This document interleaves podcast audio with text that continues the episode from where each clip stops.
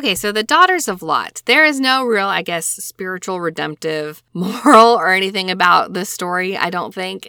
Um, it's just really more fascinating to me. You know, if you think about Grimm's fairy tales, I don't know if you've ever actually gone in and read like Grimm's fairy tales versus like the Cinderella that we know or the Little Mermaid that we know, Disney's presented.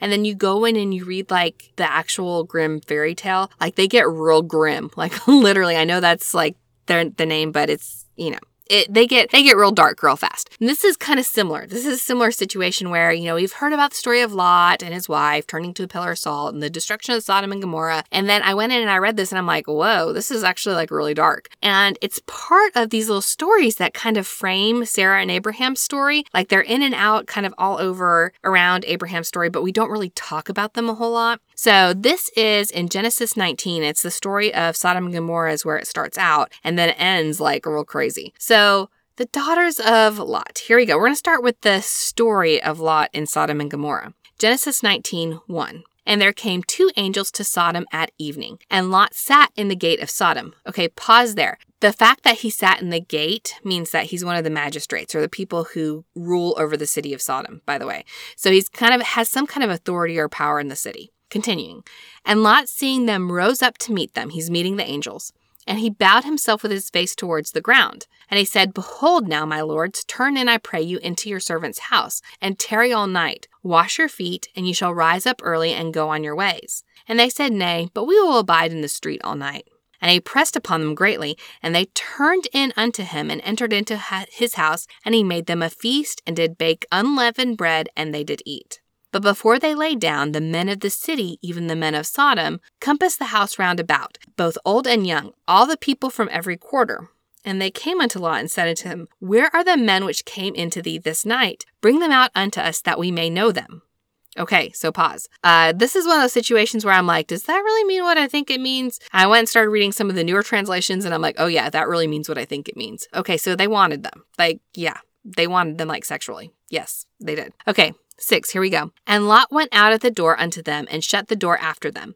And he said, I pray you, brethren, do not so wickedly. Like, don't do this, guys. Like, eight. Behold, now I have two daughters, which have known no men. Let me, I pray you, bring them out unto you, and do ye to them as is good in your eyes. Only unto these men do nothing, for they therefore came under the shadow of my roof. Okay, yikes. He offers up his two daughters, like, here, they're virgins, have fun with them but don't do anything to these guys over here. Like, yeah, that's kind of yuck, um, super yuck. And I think it shows that in this culture that women were thought of less than the guests in your house. Like the whole tradition of treating guests and, you know, defending your guests and things like that was thought of so much more than the women of your house, that he was willing to offer up his daughters um, to the men of Sodom. Like that's, it's just really gross to me. Okay. So from that point forward, the angels help him, and then he and his family free, flee Sodom as they're leaving. It's getting destroyed. Lot's wife turns around and sees like the destruction and turns into a pillar of salt, but he and his two daughters run off. Okay. They go to a place called Zoar for a little while. Something happens, we're not sure what, but he leaves Zoar with his two daughters and they go and they live up in a cave. Okay, so they're up in the cave. Fast forward, we're in verse 30. And Lot went up out of Zoar and dwelt in the mountain, and his two daughters with him, for he feared to dwell in Zoar. And he dwelt in a cave, he and his two daughters. Okay, so they're in the cave. The daughters must have learned something in Sodom between the time that they were, you know, supposedly these virginal little girls being offered up to like this this wild crowd because in 31 the firstborn firstborn daughter said unto the younger, Our father is old, and there is not a man in the earth to come in after unto us after the manner of all the earth.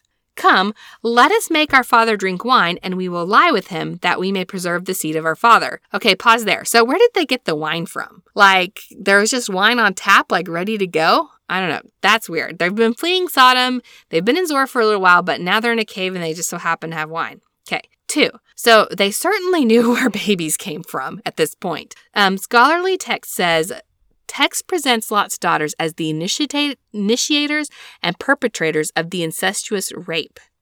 So another scholar agrees, adding that the elder daughter says, Let us lie with him. The meaning of the Hebrew verb in this context is close to rape. Okay. Let us take him against his will, basically, is what, what the older daughter is saying. Ugh, like gross. Okay. The other thing that they might have really thought was that they really thought they were the last people on earth. They just escaped Sodom, which had just been like blown into a pile of ash. Could they really have thought they were the last people on earth? It's possible. I don't know. They just saw their city and home destroyed. I mean, obviously, they didn't turn around to see the actual destruction, but I mean, they obviously knew something had happened to the city that they escaped. I don't know. Going back in 33. And they made their father drink wine that night. And the firstborn went in and lay with her father, and he perceived not that she lay down, nor when she rose. And it came to pass on the morrow that the firstborn said unto the younger, Behold, I lay yesternight with my father. Let us make him drink wine this night also, and go in and thou lie with him, that we may preserve the seed of our father. And they made their father drink wine that night also. And the younger arose and lay with him, and he perceived not when she lay down, nor when she arose. Thus were both the daughters of Lot with child by their father. And the firstborn bare a son, and called his name Moab, the same as the father of the Moabites unto this day. Okay, so they created the Moabites, which was interesting. Um, Moabite, you know, Ruth was a Moabite, so I guess good came from this somehow. I don't know. It's just, it's such a weird story. You know, we go from Lot being there in Sodom and saying, here's my daughters, take them against their consent, to turning around to being in this cave and the daughters take him without his consent. It's kind of an interesting reversal there. Um, you know, the other thing is Lot eventually had to have figured this out when all of a sudden he sees his girls are pregnant and like they're having babies and stuff. He had to have figured this out. So he had to live with the consequences of that. I also have to wonder if maybe if he did not realize that this is the consequences not only of, you know, that night or whatever, but the consequences of these children being like raised and growing up in this really wicked city where he was like a ruler and he was part of the bigwigs in the city. He kept his family there where they learned how to do this. I don't know. The whole story is very strange, but it's in there. There's a couple other stories that, as we go through, that are just kind of like weird stories that are in here that I will probably touch on just because I think they're interesting, not because they have any particular spiritual or moral um, implications. This one just is interesting to me, especially the mirroring of consent um, in the beginning and the end. I think that feels like it was done very purposefully. I just don't know what the purpose was. Um, but again, good came out of it because it created the Moabites, Ruth was a Moabite, and we know that through the line of Ruth, eventually Christ was born. So good came out of it from somewhere. All right. That is the story of Lot's daughters. Bye, y'all.